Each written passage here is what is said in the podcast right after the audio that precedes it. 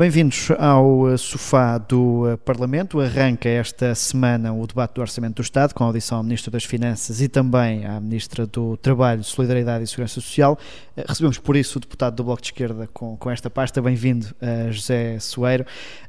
está um bocadinho tudo interligado, as questões da Segurança Social e do Orçamento de Estado, mas em sentido mais abstrato, num orçamento em que o Governo vai aumentar o salário mínimo, em que atualiza as pensões pela fórmula da lei baixa o IRS para os escalões uh, mais baixos e aumenta o, o, o abono de família, como é que o Bloco justifica um voto contra? O orçamento é uma escolha de, de política, de orientação política geral. Uh, e, e, basta uh, vermos o que tem acontecido relativamente ao conjunto do poder de compra. As propostas que o governo tem, nomeadamente ao nível dos salários não apenas o salário mínimo, que é decidido diretamente pelo governo, mas também o que foi o que está a ser negociado e o que foi negociado nos últimos anos relativamente aos salários da administração pública, que tem vindo a perder poder de compra todos os anos. Há inúmeros concursos da administração pública que ficam vazios e de empresas do setor empresarial do Estado que ficam vazios eh, porque eh, eh, não há pessoas disponíveis para trabalhar por aqueles valores e, e portanto, existe uma, uma, uma perda que não é compensada e que é uma uma perda acumulada durante muitos anos de poder de compra dos trabalhadores da administração pública, em relação aos quais o Orçamento de Estado decide diretamente. Há também eh, eh questões que estão pendentes, como as da saúde.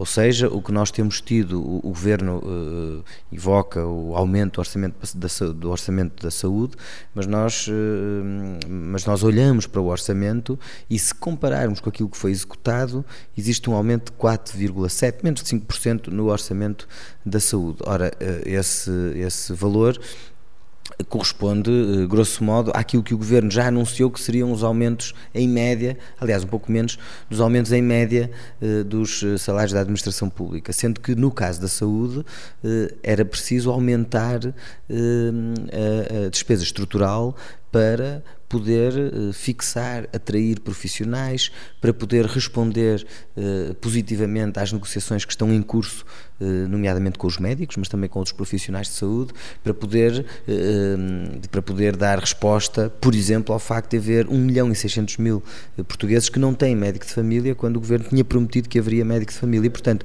eu penso que, só para concluir, e podemos depois ir aos salários, porque, acho, porque gostaria de dizer alguma coisa sobre os salários, sobre a política salarial do Governo, mas uh, o, o, grande parente pobre deste, deste orçamento são os serviços públicos que não têm o investimento necessário para poderem, eh, para poderem responder pela sua missão eh, e, e, que também, eh, no caso dos serviços públicos, quando falamos de investimento, falamos também da valorização profissional que garanta o funcionamento dos serviços. Estamos a falar dos professores, estamos a falar dos médicos, estamos a falar de enfermeiros, mas estamos a falar em geral de todas as pessoas que são as que dão corpo à, à, à, democracia social e ao salário indireto que é garantido pelos serviços públicos. Eu penso que isto entronca nessa questão dos salários, que é, não foi por ter chumbado anteriormente orçamentos que aumentavam o rendimento das pessoas que o Bloco foi penalizado, porque é essa, mas, esta sensação mas, desse orçamento. Mas veja, o, o rendimento das pessoas é o seu salário. E esta ideia de que nós temos uma, um país em que os salários que as pessoas recebem não permitem pagar a sua casa e em que, portanto, as pessoas não tenham um salário que chegue sequer ao fim do mês, não tenham um salário que lhes permita eh, fazer face ao aumento dos juros no empréstimo à habitação. Não tenho, ao mesmo tempo que os bancos tenham lucros recorde, como nunca tiveram. Uh, um orçamento em que as pessoas vão, sabem uma visão política, uma, uma, política orçamental, uma política económica, uma política social que projeta como uh, futuro imediato para as pessoas, uh, saberem que não vão ter acesso à habitação, que o seu salário não lhes permite pagar a habitação e que uma parte fundamental da, do salário indireto, que são os serviços públicos, que é terem acesso à saúde, que é terem um médico de família, que é terem... Mas pode-se dizer, por exemplo, que no, na questão da devolução de rendimento ou do aumento de rendimento, o Governo fez o que lhe competia, está a falhar é nessas questões que está a referir, por exemplo, das limitações à subida de juros, da limitação às rendas... De... Isso é absolutamente fundamental, porque uma parte substancial do rendimento das famílias é hoje comido pelas despesas na habitação. E, portanto, quando nós falamos de rendimento e de rendimento disponível, quando nós falamos do rendimento que as pessoas têm para poderem gerir o seu dia a dia, temos que eh, olhar, nomeadamente, para a questão da habitação. Por isso é que nós temos dado tanta centralidade à questão da habitação. E eh, o governo não tem tido respostas eh, que, que que permitam às pessoas um alívio na questão da habitação. Tem havido algumas medidas, obviamente, o, o, subsídio, o apoio às rendas, etc. Mas, do ponto de vista estrutural, nós temos uma situação em que continua a haver uh, um, um, uma enorme uh, especulação no campo da habitação, continua a haver regimes de continua a existir regimes de privilégio fiscal que inflacionam o preço da habitação uh, com o investimento de Nós já vamos à habitação e por isso, é que, porque por isso é que eu vou interromper. O que é que neste caso então o Bloco faria de diferente? Ou seja, relativamente a? ao orçamento, à questão de, deste, de, das devoluções de rendimentos, ou, ou aí o Governo atua bem? Ou seja, o Bloco não aumentaria é o, o, olhar... o, salário mínimo, o, dif... não, com certeza, o mínimo o salário de mínimo, o salário, o salário, o, não aumento, utilizava as pensões, por exemplo, que deste, este ano são feitas pela, pela fórmula da lei, que o ano passado foi Claro, mas críticas. o Bloco, a lei que existe atualmente e que vai ser aplicada, o que o Governo está a fazer relativamente às pensões este ano é pura e simplesmente aplicar a lei. Não é sequer uma escolha que eh, resulte eh, propriamente de, de, do orçamento. Ou seja, o orçamento pura e simplesmente prevê a verba necessária para que se aplique a lei. Ora, a lei foi o bloco, em, foi, foi no, no, na, no acordo que foi estabelecido em 2015 entre o Bloco e o Partido Socialista que foi inscrito eh, o descongelamento dessa lei. Foi uma, eh, a lei da atualização das pensões era uma lei que estava congelada e que foi descongelada, passou a vigorar novamente quando, eh, eh, em 2015, a partir de 2016, se fizeram os acordos, nomeadamente o acordo que o Bloco estabeleceu com o Governo. E, portanto, o aumento que está previsto para as pensões este ano é o aumento que resulta da lei que está em vigor. Aliás, nós, já até, nós até já propusemos aperfeiçoar essa lei, mas isso não é uma matéria de cada orçamento, é uma matéria das regras de atualização das pensões Portanto, e onde fariam, elas poderiam ser aperfeiçoadas. Aquilo que fariam diferente era nessas medidas específicas, questões para a habitação, questões para a, para a saúde, é isso que não está nesse e, e, e política salarial, naturalmente, o, o, o, o, que o Governo está a fazer relativamente aos salários hum, é, hum, na administração pública, é perda de poder de compra e eh, relativamente a algumas, alguns grupos eh, profissionais eh, é uma grande incapacidade de estabelecer, portanto, uma grande intransigência, uma grande incapacidade de ter medidas de justiça que possam devolver a dignidade aos profissionais e que possam, em determinadas categorias, nomeadamente com alguma qualificação, ter salários que sejam capazes de atrair profissionais. Falo da saúde, mas falo também, olha, falo, por exemplo, da, da CP, dos concursos da CP que têm ficado vazios ou outros. E no setor privado, o que o governo está a fazer é uma substituição de aumentos salariais por uma política de prémios. E isto é uma diferença. O acordo que o governo assinou com o UGT e com Vai aproveitar alguns para o governo ao PSD, que defende, ou que queria até ir mais longe na questão da política de prémios, ou de valorizar os prémios. Mas, é, mas é, que, é, é, é que há uma diferença mesmo no próprio acordo, é porque este acordo, não, eh, este acordo que foi agora assinado, em vez de falar de aumento salarial, fala do aumento da, da, das várias componentes remuneratórias. O que significa que a própria meta, que não é vinculativa, a meta que foi estabelecida, os 5%, que não é uma meta vinculativa, portanto, as empresas não estão obrigadas a aumentar os 5%. Funciona como um teto, no fundo, funciona, acaba por funcionar como um teto para os aumentos salariais, quando existe uma dinâmica, até pela falta de mão de obra em alguns setores, uma dinâmica que pressiona o aumento dos salários. Portanto, as empresas sabem que têm que aumentar salários em vários setores. E substitui aumentos salariais por uh, outras componentes eh, remuneratórias, nomeadamente prémios. Qual é o problema dos prémios? É que alguns destes prémios não estão sequer sujeitos à contribuição para a segurança social uh, e também, em alguns casos, passam a estar isentos de impostos, como é o caso dos, do aumento de rendimento dos trabalhadores sob a forma de distribuição de dividendos. Portanto, não contam para uh, uh, a proteção na doença, se a pessoa ficar doente, não contam para as prestações de parentalidade, não contam para a reforma que as pessoas vão ter, e depois o salário está protegido até constitucionalmente. É proibido constitucionalmente, por exemplo, uh, diminuir salários. Mas os prémios podem existir este ano e não existir para o próximo ano. Os prémios, frequentemente, quando são prémios, por exemplo, associados a fatores como a produtividade, são prémios que tendem a penalizar eh, as mulheres, tendem a penalizar quem presta cuidados, tendem a penalizar quem tem que São fazer uma, assistência um bocadinho como válvula de escape, só para resumir um bocadinho. Portanto, nós sobre a política salarial há uma diferença fundamental. Primeiro, nós temos que aumentar salários e não, e não fazer o, o, o, suposto aumento de rendimentos ou a compensação dos trabalhadores por via de uma miríade de prémios que estão isentos de segurança social, que no fundo põem em causa o sistema contributivo da segurança social, que no fundo retiram uma parte do salário dos trabalhadores, porque as contribuições patronais para a segurança social são uma parte do salário dos trabalhadores que é entregue à segurança social para garantir a sua proteção no presente, do ponto de vista das eventualidades como a doença ou o desemprego, mas também a sua proteção futura na reforma, e portanto são políticas erradas, além de que nós temos tido uh, políticas salariais que uh, uh, estimulam, têm estimulado ou têm tido como efeito se não quisermos ser tão aparentórios, tem tido como efeito a imigração dos jovens qualificados, porque os salários médios aqui eh, não permitem eh, fazer a vida em Portugal, e temos também um problema salarial que é eh, a componente do salário que é absorvida por despesas por não existir uma política pública, de, nomeadamente do, de regulação do, do campo da habitação e depois também noutras despesas que as famílias o têm. O Ministro das Finanças está à procura de ser o, o bom aluno da Europa, utilizando uma expressão que durante os tempos da Troika fazia o Ministro das Finanças tem uma folga, uma folga orçamental de 4.400 milhões de euros, além do, além do excedente orçamental, não é? Mas falando da folga orçamental, do dinheiro que não foi sequer executado. O Ministro das Finanças tem uma folga orçamental de 4.400 milhões de euros este ano. Se somarmos ao ano passado, são quase 8 mil milhões de euros de folga orçamental e, ao mesmo tempo que existe esta folga orçamental, eh, eh, não se investe nos, nos serviços públicos fundamentais, insisto, educação, O Bloco saúde, abdicaria saúde, dessa folga orçamental para devolver mais? Não, o Bloco mobilizaria os recursos que o país tem para responder às necessidades das pessoas. Ou seja, um, o, o, dinheiro que resulta, que, que, de que o Estado dispõe, deve ser utilizado em políticas Mas públicas. Mas não tem vantagens para as pessoas, embora a longo prazo, nesta questão da redução da dívida e de, da saúde das contas públicas? Se, se, as pessoas estiverem aflitas, sem conseguir pagar a prestação da, da, da, casa, sem conseguirem pagar a sua renda, sem terem acesso a médico de família, com as urgências a fechar, não é uma política que prejudica as pessoas. Não seria uma irresponsabilidade abdicar dessa, dessa almofada que o Estado tem nos dias de hoje?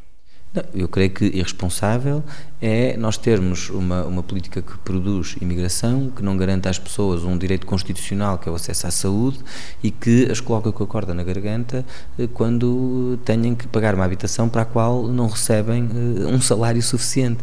Isso é que gera uma instabilidade e um déficit social eh, que deve ser atendido eh, pela que deve ser atendido pela, hum, pelas políticas públicas e pela política económica. A ideia de que a contração do investimento é boa para a economia, penso que já foi eh, inúmeras vezes desmentida pelas políticas, pela, pela, pela, realidade.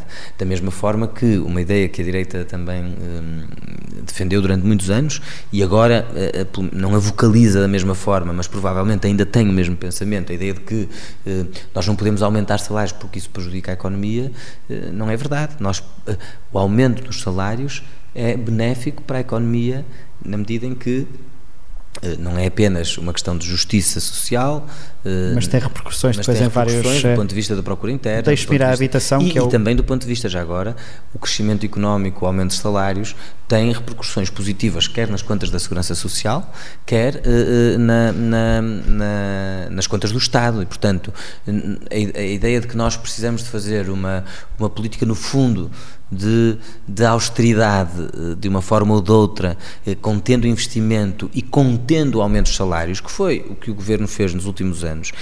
E, e, mesmo em relação ao salário mínimo, se nós somarmos os vários aumentos que houve com o aumento da inflação, eh, vamos ver que, que enfim, que, que, o aumento nominal está muito longe de corresponder a um aumento real dos, dos salários e, portanto, eu creio que... Pode-se essa... chamar austeridade a isso? Por causa desse aumento nominal, não corresponder àquilo que é a sensação. Sempre, eu, eu creio que sempre que existe perda de poder de compra e, portanto, empobrecimento real das pessoas e sempre que existe uma retração do investimento público ou um investimento público anémico ou sempre que existe uma degradação dos serviços públicos em nome de termos excedentes orçamentais, eu acho que isso é uma política de austeridade, acho que se pode chamar uma política de austeridade. Deixe-me ir à habitação, que é o assunto também que o Bloco escolheu eh, esta semana e que encerra, digamos, eh, o dia a dia do Parlamento antes de se focar apenas no, no debate do Orçamento do Estado. Um, Portugal tem uma reconhecida falta de oferta de habitação pública. Neste caso, falar do regime de não residentes e vender essa medida como uma das soluções não é populista? Não.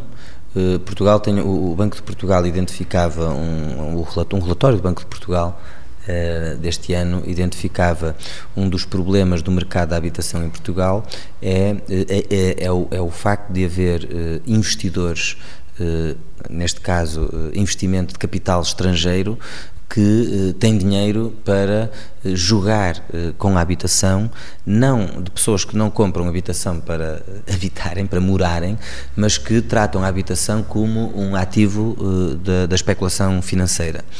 E, e, portanto, quando nós falamos de, de, e, portanto, dizia, desculpa, o Banco de Portugal, apontava para que o valor do, do aumento, de, comparativamente, o, a habitação que é eh, comprada pelos, eh, por, por, residentes não habituais é 95% superior à, à, à média da habitação, o que significa que nós temos um problema de infla, de, de, inflação dos preços da habitação e de especulação com a habitação de pessoas que investem no mercado das eh, de, que investem no mercado da habitação, mas que não, não estão a investir em casas para eh, serem habitadas, muito menos por eles próprios, eh, que cria, um, que cria um, um, uma dificuldade no acesso à habitação por Isso parte de quem cá vive. no geral os investidores que querem colocar dinheiro em Portugal? Não, mas nós não precisamos deste tipo de operações especulativas no mercado da habitação, porque nós precisamos de libertar casas para quem vive em Portugal, independentemente da sua nacionalidade, obviamente, para que quem vive em Portugal possa ter uma casa para habitar. E, portanto, nós precisamos de políticas de regulação, nomeadamente do mercado, que libertem habitação para, eh, portanto, libertem casas para habitação permanente. Aliás, outros países fizeram por exemplo, de quantas casas outros, é que isso libertaria? Outros, uh, não, não, não tenho uma quantificação exata, até porque isso depende uh, de, de, do efeito não, ou seja, nós não estamos a falar depois da aprovação. De, de, de, não há de casas, exatamente, não vão tirar casas exatamente, a quem já as comprou. Exato. O que nós precisamos é de parar este processo. Existem outros países em que essa política foi aplicada, por exemplo, no Canadá. Eh, e é um partido liberal, não é? como, como, como sabe, o governo que está, o partido que, que governa eh, no Canadá é o Partido Liberal, partido do primeiro-ministro e, uh, e, aplicou essa medida. E, portanto, nós, uh, Portugal tem um problema, Portugal não tem falta de casas, quer dizer, nós até temos um número de casas por habitante que é um dos mais elevados da OCDE. O problema que nós temos é que as casas que existem não estão disponíveis para habitação permanente. Porquê? Mas isso Porque foram alocadas... o problema da falta de habitação pública, que é identificado como sendo um dos graves problemas do país. Claro, sem dúvida. A, a falta de habitação... Portugal tem uma percentagem de habitação pública uh, que é... Uh, que é ínfima e nós precisávamos ter uma percentagem muito maior de habitação pública. Eh, e, mas isso, obviamente, que a construção de uma política de habitação pública, nomeadamente a reabilitação de imóveis que são do Estado, que estão devolutos, nós batemos muito por isso, não é? Por uh, identificar os imóveis devolutos que pertencem ao Estado e uh, colocar o Estado a reabilitar esses imóveis para os colocar na, no, na, disponíveis para habitação a preços controlados. lembro, por exemplo, concretamente, por exemplo, no Distrito do Porto, nós fizemos essa identificação de forma muito fina. Que é o distrito pelo qual foi, foi sim, eleito. o distrito pelo qual, onde moro e pelo qual fui eleito, e portanto nós uh, fizemos essa batalha. É preciso aumentar uh, a percentagem de habitação pública em Portugal. Nós, quer dizer, nós eh, estamos muito longe, por exemplo, da França, da, já para não falar dos, dos, dos países nórdicos. eh, mas estamos muito longe dos países do centro da Europa, estamos longíssimo dos países nórdicos relativamente à percentagem de habitação pública. Mas, paralelamente à percentagem de habitação pública, nós precisamos de combater os mecanismos que tenham eh, retirado casas eh, que poderiam estar disponíveis para habitar e que as têm desviado para outros fins. Que fins? Eh, por exemplo, o alojamento local e, por exemplo, a especulação eh, dos, do, no, no, das casas como ativo financeiro. E por isso é que alterar, mudar e acabar com a possibilidade do, com regimes como o regime dos vistos gold. impedir a venda de casas Uh, suspender, impedir a venda de casas a, a, a pessoas que não são residentes, uh, à exceção, obviamente, de imigrantes, uh, de imigrantes portugueses, ou seja, a, a, pessoas que não, que não investem em casas para o fim que elas devem ter, que é a habitação permanente. São medidas que permitem libertar casas para a habitação, para que pessoas possam morar nelas. E nós precisamos de combinar estas múltiplas uh, políticas. Ou seja, nós precisamos de construir mais habitação pública, obviamente, precisamos de reabilitar uh, edifícios do Estado que estejam devolutos e disponibilizá-los para habitação, precisamos de controlar o aumento das rendas e o Governo ainda não definiu qual é o valor do aumento do, das rendas para o próximo ano, não é? porque, como, como, como sabe, no ano Prometeu passado, uma solução, mas remeteu para, para o futuro. Ainda não está definido nós... e precisamos de controlar o aumento dos juros. O aumento dos juros é um escândalo. Uh, muitas das pessoas que nos estarão a ouvir, se calhar é o seu caso, uh, eu também tenho um empréstimo à habitação, todos nós sabemos o que é, o que, é que tem sido o aumento louco das prestações da casa. E é revoltante ver que os bancos, uh, que a banca na qual os portugueses, por via dos seus impostos, já puseram 20 mil milhões de euros nos últimos anos, quando foi as crises financeiras, os bancos apelaram a que o Estado os salvasse e o Estado entrou com o dinheiro dos contribuintes para uh, salvar o, os mercados, o, a banca, enfim, o sistema financeiro, e agora os bancos, à custa do aumento dos juros e, portanto, do, do, do, da aflição tido, das famílias que estão a aumentar têm tido lucros históricos. É. Isto, é, isto é de uma desigualdade, uma injustiça eh, gritantes. Deixe-me só entrar aqui porque já estamos a queimar claro. o nosso tempo e voltando às marcas de esquerda uh, nesta reta final, uh, há uma figura da esquerda que voltou a ter presença regular mediática, falo de Pedro Nuno Santos, já defendeu nas poucas semanas de comentário que se devia ter uh, aliviado no objetivo de reduzir a dívida pública e ir mais longe no apoio às famílias. com Pedro Nuno Santos era mais fácil ter um orçamento de esquerda? A, questão não é uh, se é o Pedro Nuno ou se é o outro governante, é quais são as políticas eh, que são adotadas. Nós tivemos um diálogo com o governo do Partido Socialista quando o Pedro Nuno, quando o Pedro Nuno Santos era secretário de Estado e havia conteúdos concretos que nos permitiram fazer acordos para uh, acordos parlamentares que sustentaram o governo entre 2015 e 2019 e uh, em governos em que também estava o Pedro Nuno Santos, o Partido Socialista não quis fazer esses acordos e quis cumprir Portanto, esses é, acordos. Não é ele por si só garante nada? Não, até porque, por exemplo, a questão da, da habitação nós vemos que não tem havido respostas e, não, e, e, elas não passaram a existir por... Só com Marina Gonçalves? por, eh, sim, com Marina Gonçalves ou mesmo com o Pedro Nuno Santos. E, portanto, penso que é menos uma questão de quem está de quem está, de quem dá a cara pelas políticas e mais uma questão uh, de, das políticas uh, pelas quais se dá a cara. Pede a palavra para que efeito? Para a defesa da honra, Sr. Presidente. Entramos nos nossos dois segmentos finais, começamos pela defesa da honra. O Bloco foi tendo uma evolução no discurso sobre a situação entre Israel e o Hamas. Um, Consideram ou não o Hamas uma organização terrorista? O Hamas cometeu atos terroristas e nós já os condenamos aqui no Parlamento por, eh, por diversas vezes. Creio que se abusa muito do, do da palavra, tem-se abusado muito da palavra terrorismo. Eh, eu lembro que o António Guterres está neste momento a ser acusado de terrorista, de ajudar e apoiar terroristas pelo Estado de Israel, pelo simples facto de propor um cessar-fogo. Houve sindicalistas que foram presos em França por apoiarem o terrorismo, por terem convocado uma manifestação eh, eh, pelo cessar-fogo e eh, de apoio à autodeterminação da Palestina, que de resto é uma matéria que está consagrada em inúmeras resoluções da ONU. Tem, ou seja, tem havido uma, um, um, um abuso na imputação e na acusação de todas as pessoas que defendem a paz, que defendem as resoluções da ONU, que defendem um cessar-fogo, ou que defendem, ou que defendem até uma pausa humanitária basta isso e já estão a ser acusadas de conivência com o terrorismo. Isso é, eh, isso é verdadeiramente terrorismo argumentativo. Mariana Mortágua não se precipitou a partilhar, eh, por exemplo, aquele ataque a um hospital na faixa de Gaza. Era informação não confirmada, um líder partidário não tem deveres especiais de uh, uh, confirmar as informações. A Mariana, quando fez esse tweet, a Mariana, aliás, como vários, vários a imprensa, a imprensa internacional, noticiou esse ataque como um ataque de Israel foi noticiado pela Reuters como um, ataque de Israel. Há porta-vozes eh, oficiosos do governo de Israel que justificaram esse ataque, dizendo sim, Israel atacou porque neste hospital havia uma base eh, do Hamas. E, portanto, no momento em que esse, esse tweet foi feito, a informação que circulava na imprensa internacional e que circulava também por via de porta-vozes oficiosos do governo israelita era de que o ataque era de Israel. Entretanto, houve, eh, Israel alterou a sua, a sua, a sua comunicação e veio eh, imputar esse ataque dizendo que era da Jihad Islâmica.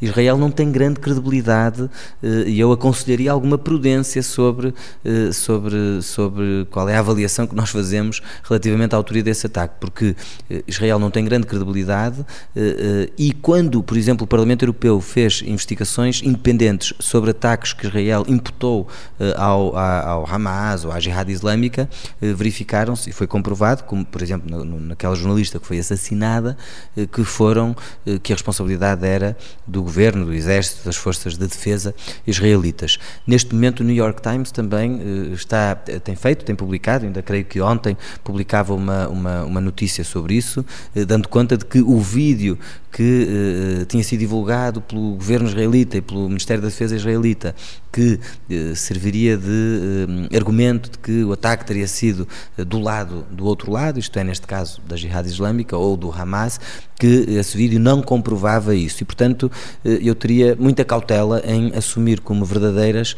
as eh, alegações eh, da, dos órgãos de propaganda israelita a esse propósito. Sr. Deputado pede a palavra para uma interpelação à mesa. Porque o Sr. Presidente manifestamente está mal informado. José Soares, segmento final que chamamos interpelação à mesa, duas perguntas que fazemos a todos os nossos convidados. Com quem é que costuma conversar nos sofás do Parlamento? É um pouco com, com toda a gente, ou seja, com todas as pessoas que, ou, ou porque estamos a fazer, ou porque estamos a trabalhar em conjunto, ou porque nos cruzamos em comissões e estamos a discutir uh, diplomas, etc., uh, obviamente que também no corredor se vão, se vão fazendo essas conversas e, portanto, é com, em cada momento com quem. É, é ecuménico nas conversas dos corredores. Sim. Fala com a gente de todos os partidos. Uh, não, Quase não, todos. Sim, exatamente. todos não. Quando quer ter uma conversa mais privada no Parlamento, tem algum local que escolhe? Ah, sim, há um, ali um jardim entre, entre o edifício do Parlamento e a residência oficial do Primeiro-Ministro que é conhecido como o Jardim dos Pavões, eh, porque, é frequentado por, porque é frequentado pavões. por inúmeros pavões e também por alguns gatos que, aliás, são alimentados carinhosamente pela, pela enfermeira Lina. E, e esse jardim Uh, é normalmente o sítio que eu escolho quando quero ter alguma conversa, até ao telefone. e o som dos pavões vai abafando as conversas Exato, até que é um sítio amplo, tem muito espaço e, portanto, podemos estar mais à vontade. Obrigado, José Soeiro. Obrigado. Eu sou o Miguel Viterbo Dias e uh, o Sofá do Parlamento está de regresso na próxima quarta-feira.